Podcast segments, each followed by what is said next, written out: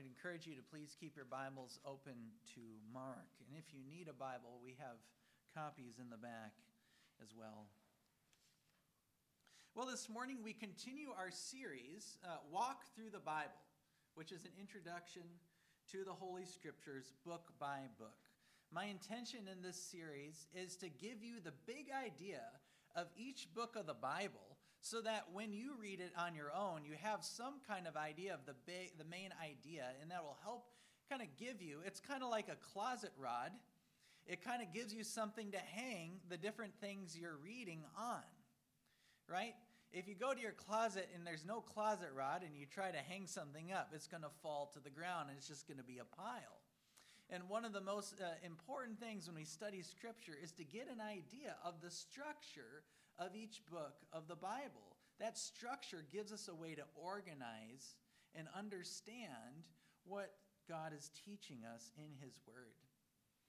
One of the questions a lot of Christians have asked me, and a lot of students of the Bible have asked, is why are there four Gospels? Maybe some of you get to your your Bible reading plan, and you get to the Gospels, and you're like, okay, I read it once, and now I'm in Mark, and now I'm going to read it again, and then you get to Luke, I'm going to read it a third time, and, and John, it's a little different, but I'm reading the same thing again. Why does God give us four Gospels? It's an important question. And I want to use the illustration of a diamond this morning. You know, if you, I don't, many of us probably have never hold, held a, a really big, beautiful diamond before, because uh, it would, you know, well, I don't need to go into why. But, you know, let's say you could hold up a diamond or a really beautiful gem. You know, as you as you turn the gem, what happens with the light? You see, the light sparkles. It shows this um, uh, amazing depth and beauty to the, the diamond or the jewel as you're as you're turning it around. You know, I think of like the, the Queen's diamonds in England. I had the, the privilege to go to the Tower of London and view those. It's just as the light shines on those diamonds and you as you look at them, it's just spectacular. Well, the four Gospels are a bit like a diamond. We get to consider the life of Jesus from four different angles so that we can grow in our appreciation of the glory and the beauty and the grace and the love of Jesus Christ. And these four Gospels all have a different emphasis. Last week, we saw how Matthew emphasized Jesus as the Messiah and the one who would bring the kingdom of heaven. So in Matthew, we saw this theme of heaven's king and kingdom. This morning, it was come to Mark. We're turning that diamond. And Mark's emphasis is Jesus Christ as the Son of God. So we are going to consider this morning how Jesus Christ is the Son of God. What does Mark show us in his gospel to help us understand how Jesus is the Son of God? I'll just give you a sneak peek to the next uh, two Gospels as well, just to give you an under, just a framework as we're considering this. Next week, we're going to see how Luke emphasizes Jesus' mission that goes to the ends of the earth. And then when we come to John, we're going to see how John emphasizes the glory of Christ. So in these four Gospels, we get to turn the diamond to see the glory and grace and beauty of Jesus in different ways. And so that also, when you study, you can find these themes for yourself as you read the Gospels. The Gospels aren't just four redundant messages about Jesus. While they share similar stories because Jesus lived one life on earth, which they all emphasized.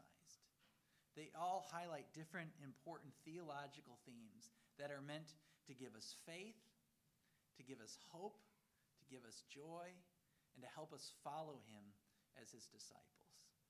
So let's look at this theme of the Son of God in Mark. And I would encourage you to keep your Bibles open to Mark, because we're going to kind of do a survey of several passages this morning as we do this study on Jesus Christ as the Son of God.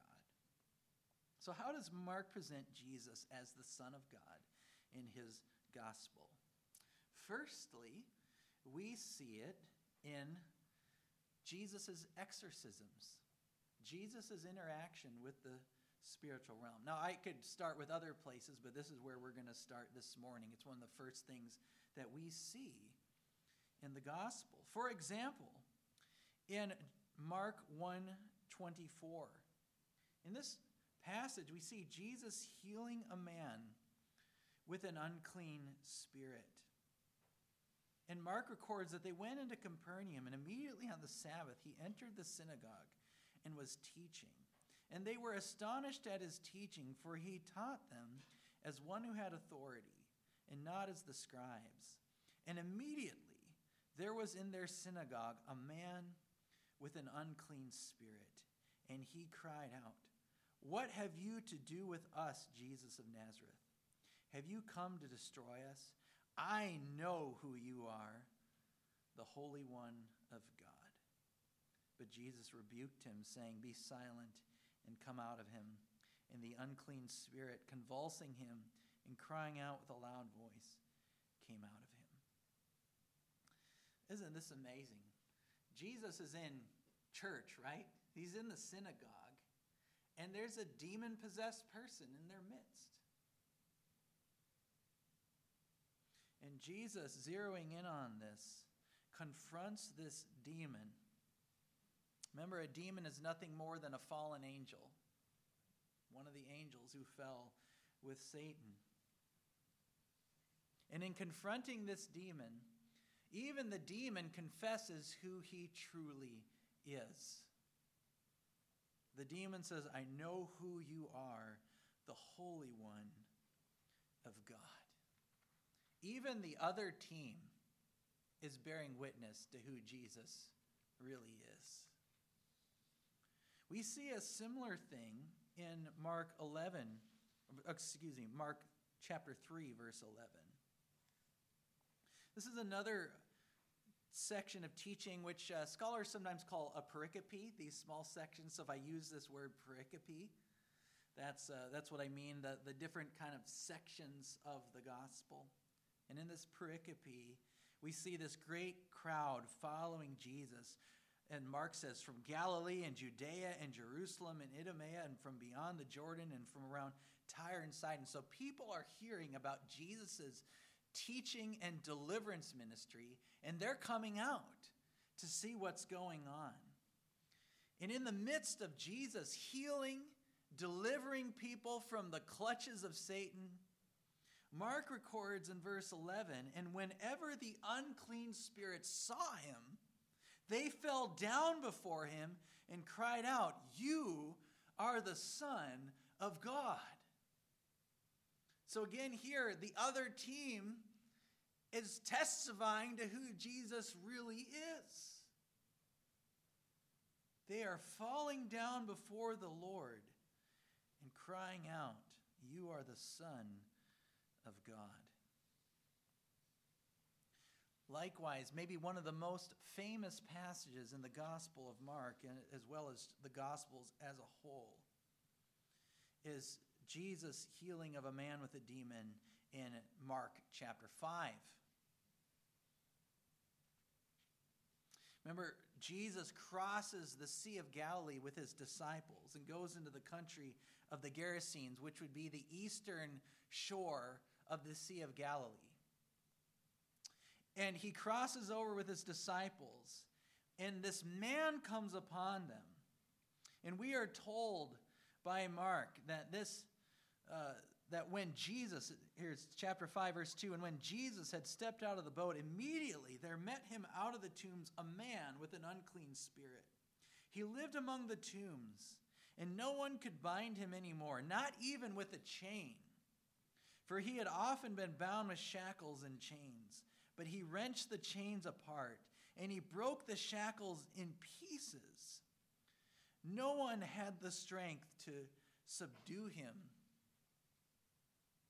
Night and day among the tombs and on the mountains, he was always crying out and cutting himself with stones." And when he saw Jesus from afar, he ran and fell down before him. And crying out with a loud voice, he said, "What have you to do with me, Jesus, Son of the Most High God?" This man is possessed by demons, and the demon speaks through the man. And again, bears witness to who Jesus truly is. "What have you to do with me, Jesus, Son of the Most High God?" And the demon begs Jesus not to torment him. But we read in verse nine that Jesus asked him, "What is your name?" And he replied, "My name is Legion, for we are many." And he begged him earnestly not to send them out of the country. And if we read on, we see how Jesus sends these demons, this legion of demons, into a herd of pigs. Not only does Jesus bear witness that he is the Son of God by casting out demons, by having authority over them, but by also the fact that in these three occurrences and illustrations, we see the demons themselves bearing witness to who Jesus is. They're like, "I've seen you before. I know who you are." And they have no power in his presence. So Mark shows us that Jesus is the Son of God through these exorcisms. That was number one. Now, a second way that Jesus shows, or that Mark shows that Jesus is the Son of God, and that is by his healings. His healings.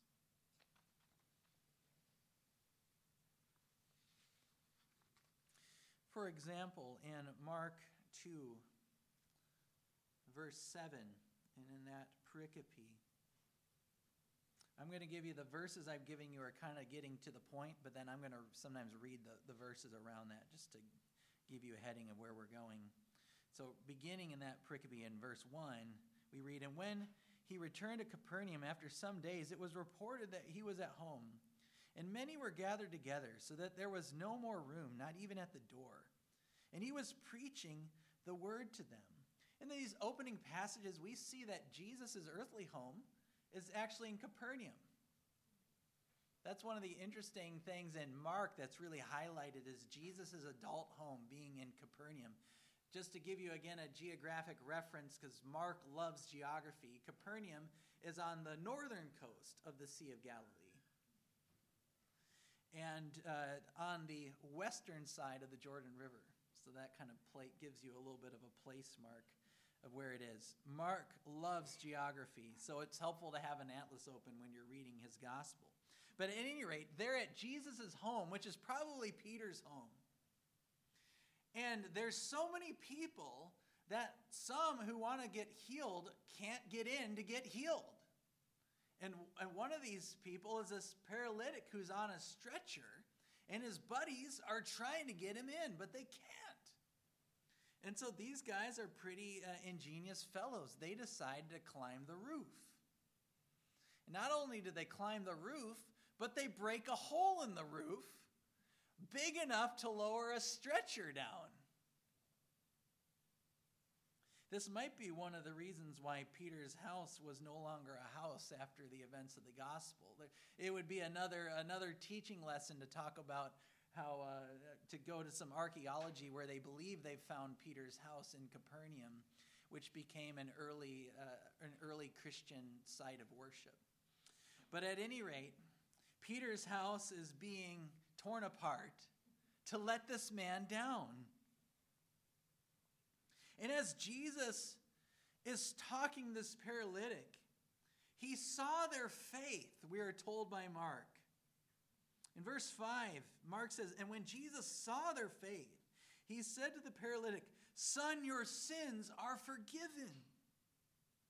And then we're told in verse six, "Now some of the scribes were sitting there questioning in their hearts, 'Why does this man speak like that? He is blaspheming. Who can forgive sins but God alone?'" You see, the scribes understand what's going on here.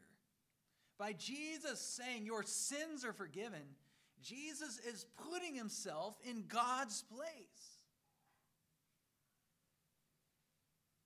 They're saying only God can do that.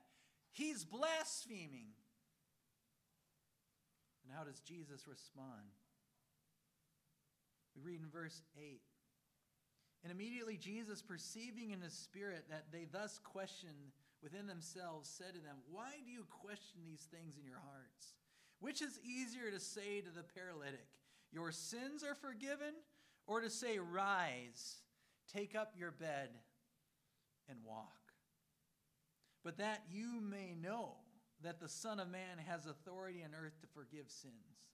He said to the paralytic, "I say to you, rise, pick up your bed, and go home." And he rose and immediately picked up his bed and went out before them all. And those that went out were amazed and glorified God, saying, "We never saw anything like this." Mark shows Jesus to be the Son of God because only God can forgive sins. And yet it's harder to raise a man than to just simply say your sins are forgiven, isn't it? How about chapter five, another example of healing? We don't have time to look at the whole text, but in Mark chapter five, a ruler of the synagogue named Jairus comes to Jesus and says, "Would you heal my daughter? She's unwell." And as Jesus is going to heal Jairus' daughter, we also have this story of this woman who had this uh, hemorrhaging of blood for twelve years. And she thought, well, if I just touch his garment, I'll be made well. And, uh, and she does touch his garment. She is healed. And Jesus tells her, "Daughter, your faith has made you well. Go in peace." And then along the way, the disciples are getting discouraged because Jesus should be helping this man Jairus. And while Jesus is delayed by this other woman, Jairus' daughter dies. She dies. And they are obviously distraught. But Mark records Jesus' words in chapter five, verse thirty-six. "But overhearing what they said, Jesus said to the ruler of the synagogue, 'Do not fear, only believe.' And the crowd thought he was joking. But then we come to the end of it, when he says to this daughter, he said, and Jesus says to the ruler, he says, "Don't worry, she's not dead but sleeping."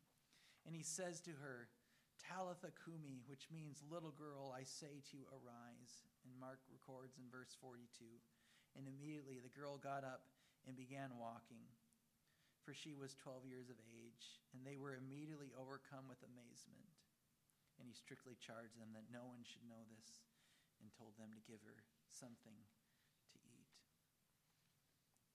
So we have seen that Mark shows Jesus to be the Son of God in his exorcisms, also in his healings. About a third way, his power over nature. Number three, his power over nature. Some of the most important discipleship moments happen on the Sea of Galilee. And a lot of you know I like fishing. And I've been in a few situations out at sea that have been, uh, let's just to put it mildly, beyond my comfort level. Uh, there was one uh, one morning I went out fishing. We live in Tananger, and so I went out in the North Sea in my little uh, sea kayak to go fishing. And while I was out there, a fog, just a dense fog, just came out of nowhere. I could see nothing. And I had my G P S, so I knew which way land, I knew how to get back, but I couldn't see anything.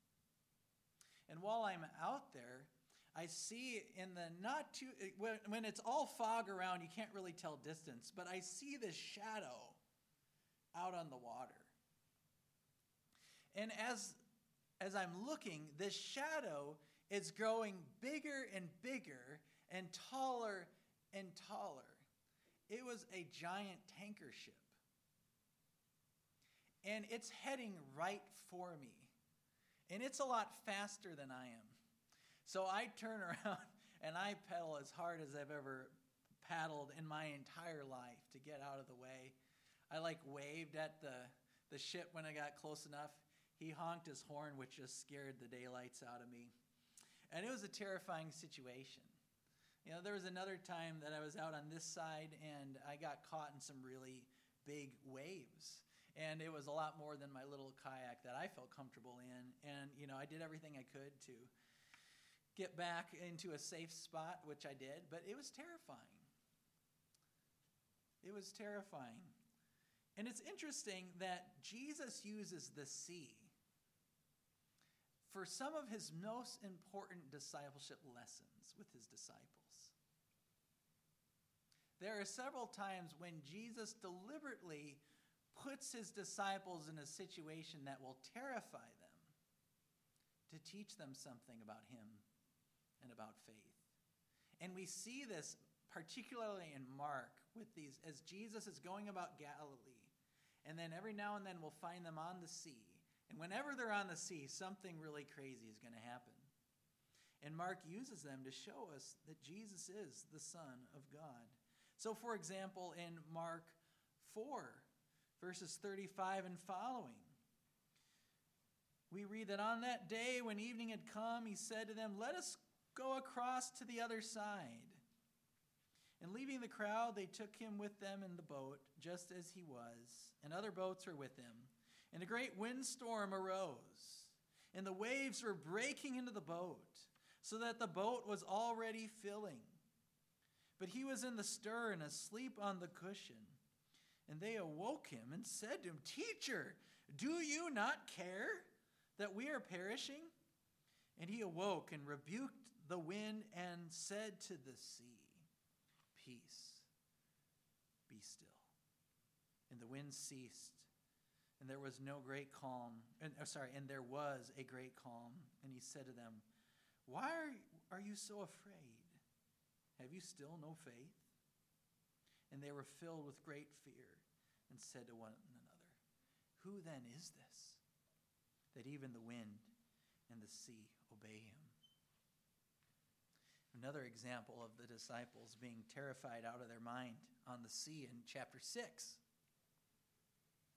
where Mark records immediately in uh, chapter six, verse forty-five, "Immediately he said to his disciples, 'Get into the boat and go before him to the other side, to Bethsaida,' while he dismissed the crowd. And after he had taken leave of them, he went up on the mountain to pray. And when evening came, the boat was out on the sea, and he was alone on the land. And he saw that they were making headway painfully, for the wind was against them. And about the fourth watch of the night, he came to them walking on the sea. He meant to pass by them, but when they saw him walking on the sea, they thought it was a ghost and cried out, for they all saw him and were terrified. But immediately he spoke to them and said, 'Take heart, it is I. Do not be afraid.' He got into the boat with them, and the wind ceased. And they were utterly astounded, for they did not understand about the loaves, but their hearts were hardened." The disciples' hearts are so hardened that Jesus needs to terrify them so that he can show them who's in charge. He can show them that he is the Lord of creation, that he is the Son of God. Their hearts are so hardened, they needed a terrifying experience to wake them up. And it would be a, another lesson when we go deeper into Mark to unpack that. But I would encourage you to consider, as you study Mark, these situations that are extremely uncomfortable to the disciples and how Jesus uses them to instruct them. And also reflect how sometimes God puts you in extremely uncomfortable situations so that you might come to know Jesus better and that your hard hearts might be softened. So these are three illustrations of how Mark demonstrates through the life and ministry of Jesus that he is the Son of God. We've seen through exorcisms, healings, and nature. There's three others that I want to quickly look at that deal more with the way that Mark composed the gospel. So each of the gospel writers will sometimes move the different stories of Jesus around, or they'll clump them in themes to make a point.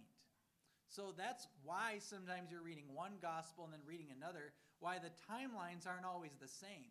It's not that they were wrong or making a mistake, but they are making different theological points by arranging the stories about Jesus in different ways. So I want to close by just briefly showing you three ways that Mark arranges his gospel to also make this point that Jesus is the Son of God. The first one is what you could call an A B A structure, or if in your notes you just drew like a triangle, like this. There's three critical passages in Mark that all deal with Jesus as the Son of God. One is at the beginning, one is at the end, and one is in the middle. So I want to show that to you really quickly. So in verse one, or chapter one, verse eleven, we see Jesus' baptism here. And this is a well-known passage for all of us. But we see Jesus, or we see the Father speaking to Jesus, where we're told in verse eleven, a voice came from heaven, "You are my beloved Son. With you I am well pleased." By the way, that is a that is a citation or an allusion to Psalm two, which we sang this morning. This is, I like to do this as often as I can to show you Jesus in the Psalms, because the Psalms are ultimately written about Jesus. That's why we sing the Psalms as Christian worship, because the ultimate meaning of the message is Christ. And Psalm two is evoked here in Mark eleven, as the voice came from heaven, "You are my beloved Son. With you I am well pleased." So that's the first part of the triangle, one eleven. Let's go to the opposite end, and then we'll come to the middle. On the far other end of the gospel, after Jesus has been crucified on the cross and dies, we read in uh, verse thirty-eight, excuse me, verse thirty-nine, where Mark says, "And when the centurion who stood facing him saw that in this way he breathed his last, he said, 'Truly this man was the Son of God.'" This is the only time in the Gospels where we have this information that the centurion saw Jesus die and declared, "Truly this man was the Son of God." So Mark bookends his gospel, like two bookends holding up a shelf of books, this theme of the Son of God. And then right in the middle, if you look at the literary structure that I've given you this in the, your sermon notes this morning, the Son of God's journey to Jerusalem, that part three, which is the center section. It is here where Peter confesses that Jesus is the Christ. And then we're told they're up in Caesarea Philippi, which is the far north of Israel's tribal allotment. We're told they go up on a very high mountain, which is most likely Mount Hermon, which marks the northern border of Israel's original allotment. They're up there, and Jesus is transfigured before their eyes. And in verse seven, we read, in chapter nine, verse seven, "And a cloud overshadowed them, and a voice came out of the cloud, 'This is my beloved Son. Listen to him.' And suddenly looking around, they no longer saw anyone with them, but Jesus only." So we see in this A B A structure, right? We've got Mark one eleven, Mark nine seven, and then Mark fifteen thirty-nine, that has this very deliberate Son of God structure in it. So that's just another way that we see this theme of Christ as the Son of God being illustrated. A fifth way that we see this, so that was number four, this A B A structure. I'll give you number five, and we're going to have six in total. We have this blind vision comparison. At the end of each major section, so if you look at the, the notes and the outline I gave you this morning, in parts two to five, those are the major sections of the Gospel of Mark, after a prologue and an epilogue. At the end of each of those sections, somebody gets sight. It's really interesting. The first two, a blind man is given vision. And then the third one, someone truly sees Jesus for who he is. So, for example, we see this blindness in chapter eight, verse twenty-one, as the first major section is being wrapped up, Jesus' ministry in Galilee. And in verse twenty-one, Jesus is talking to the disciples about beware of the Pharisees' leaven. And they're like, we don't have any bread. What's he talking about?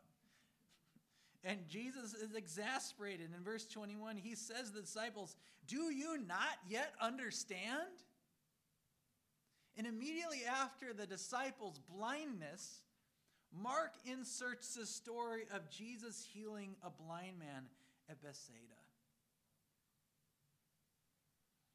And we are told in verse twenty-five that Jesus laid his, his hands on his eyes again, and he opened his eyes, his sight was restored, and he saw everything clearly. See, Mark is using this idea of blindness and restored sight to talk about discipleship and who seeing Jesus for who he is. So then this next section, which is the third part, but the second major section, the Son of God's journey to Jerusalem, it ends in the same kind of way. So, for example, in chapter ten, verse thirty-eight, James and John are arguing about who can sit at the right hand and the left of Jesus in, his, in the coming kingdom. And they're trying to be like the lordly Gentiles who lord their power and their might over everyone else. And Jesus tells them in verse thirty-eight, you do not know what you are asking. They're still blind. They're still blind to what it means to be a disciple. And Jesus concludes in verse forty-five saying, for even the Son of Man came not to be served, but to serve, and to give his life as a ransom for many. But then immediately after the disciples' blindness, we have another blind man who's given vision. And we see this in uh, blind Bartimaeus, who says to Jesus, Son of David, have mercy on me. And we read in verse fifty-one, and Jesus said to him, what do you want me to do for you? And the blind man said to him, Rabbi, let me recover my sight. And Jesus said to him, go your way, your faith has made you well. And immediately he recovered his sight and followed him.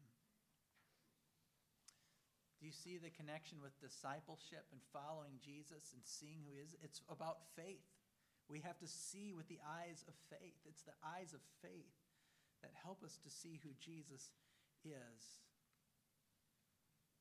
So we've seen twice now this disciples being spiritually blind and a physically blind man giving his sight, being given sight.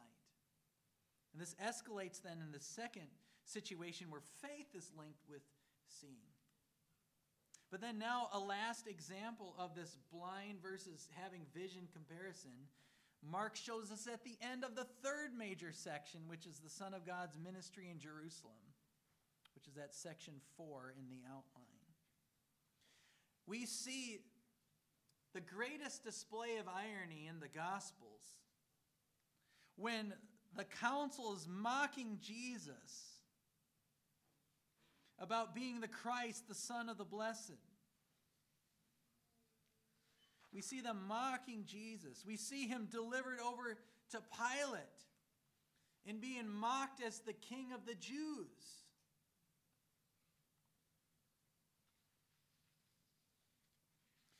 we see Jesus mocked. In verse seventeen, and they clothed him in a purple cloak, and twisting together a crown of thorns, they put it on him, and they began to salute him, saying, "Hail, King of the Jews!"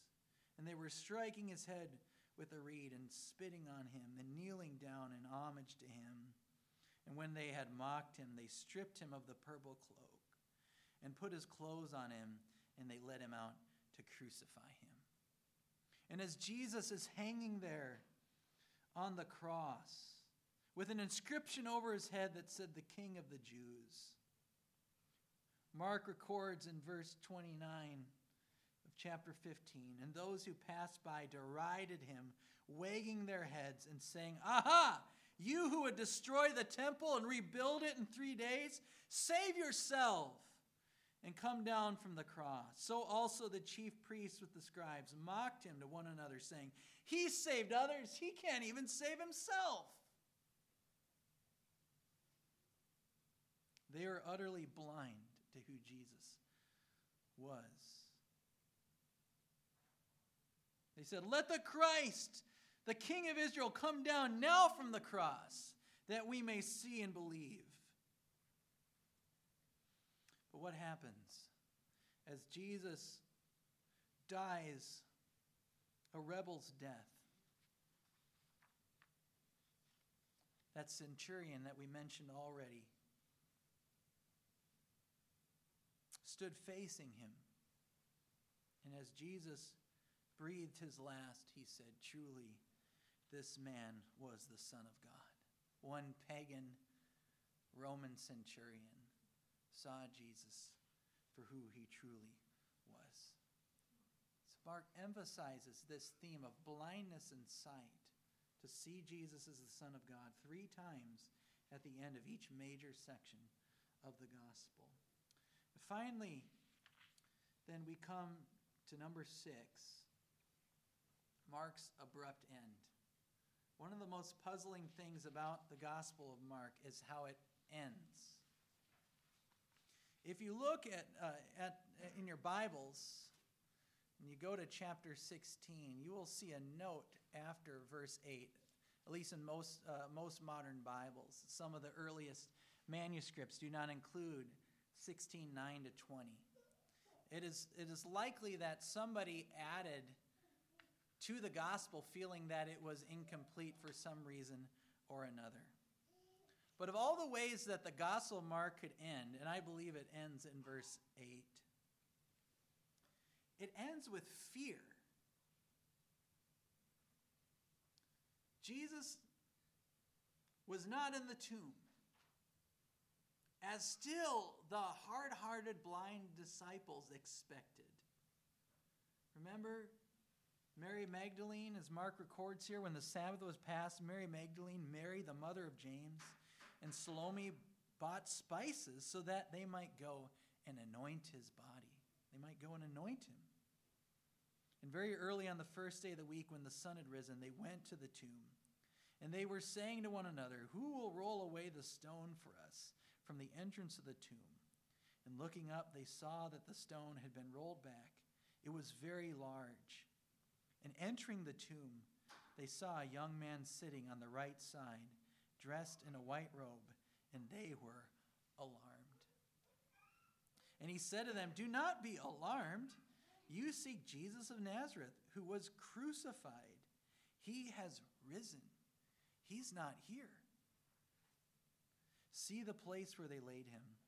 But go tell his disciples and Peter that he is going before you to Galilee.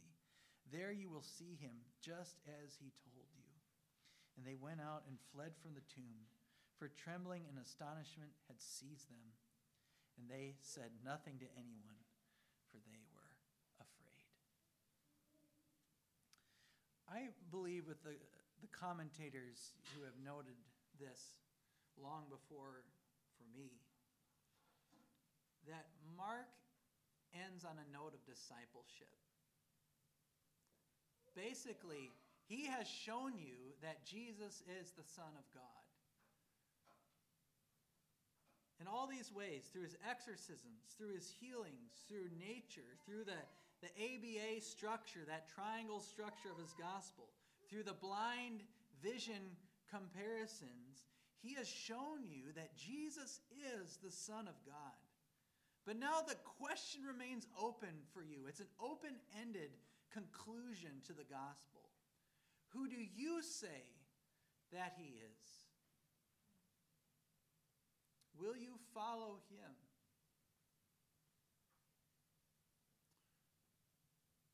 Will you see with the eyes of faith? Or will you go on being blind? And let me tell you, as a disciple, if you see Jesus for who he is, it is both glorious and terrifying.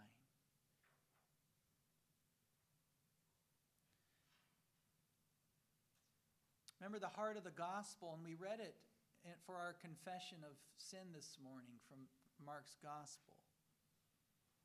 Maybe look at that with me in the in the worship folder. The heart of discipleship is that if anyone would come after me, let him deny himself and take up his cross and follow me. For whoever would save his life will lose it, but whoever loses his life for my sake and the gospel's will save it. The disciples are terrified because they begin to see the implications of what it means to follow Jesus. It's to become the slave of all.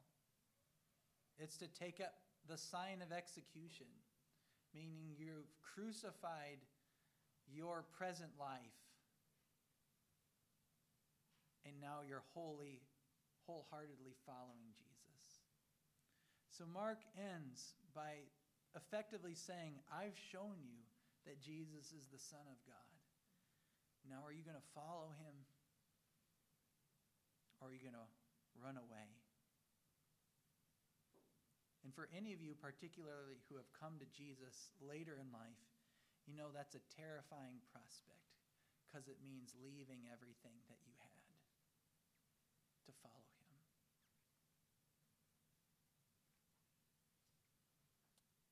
Mark has shown us that Jesus is the Son of God. Now he's asking you, what are you going to do about it? Let's pray.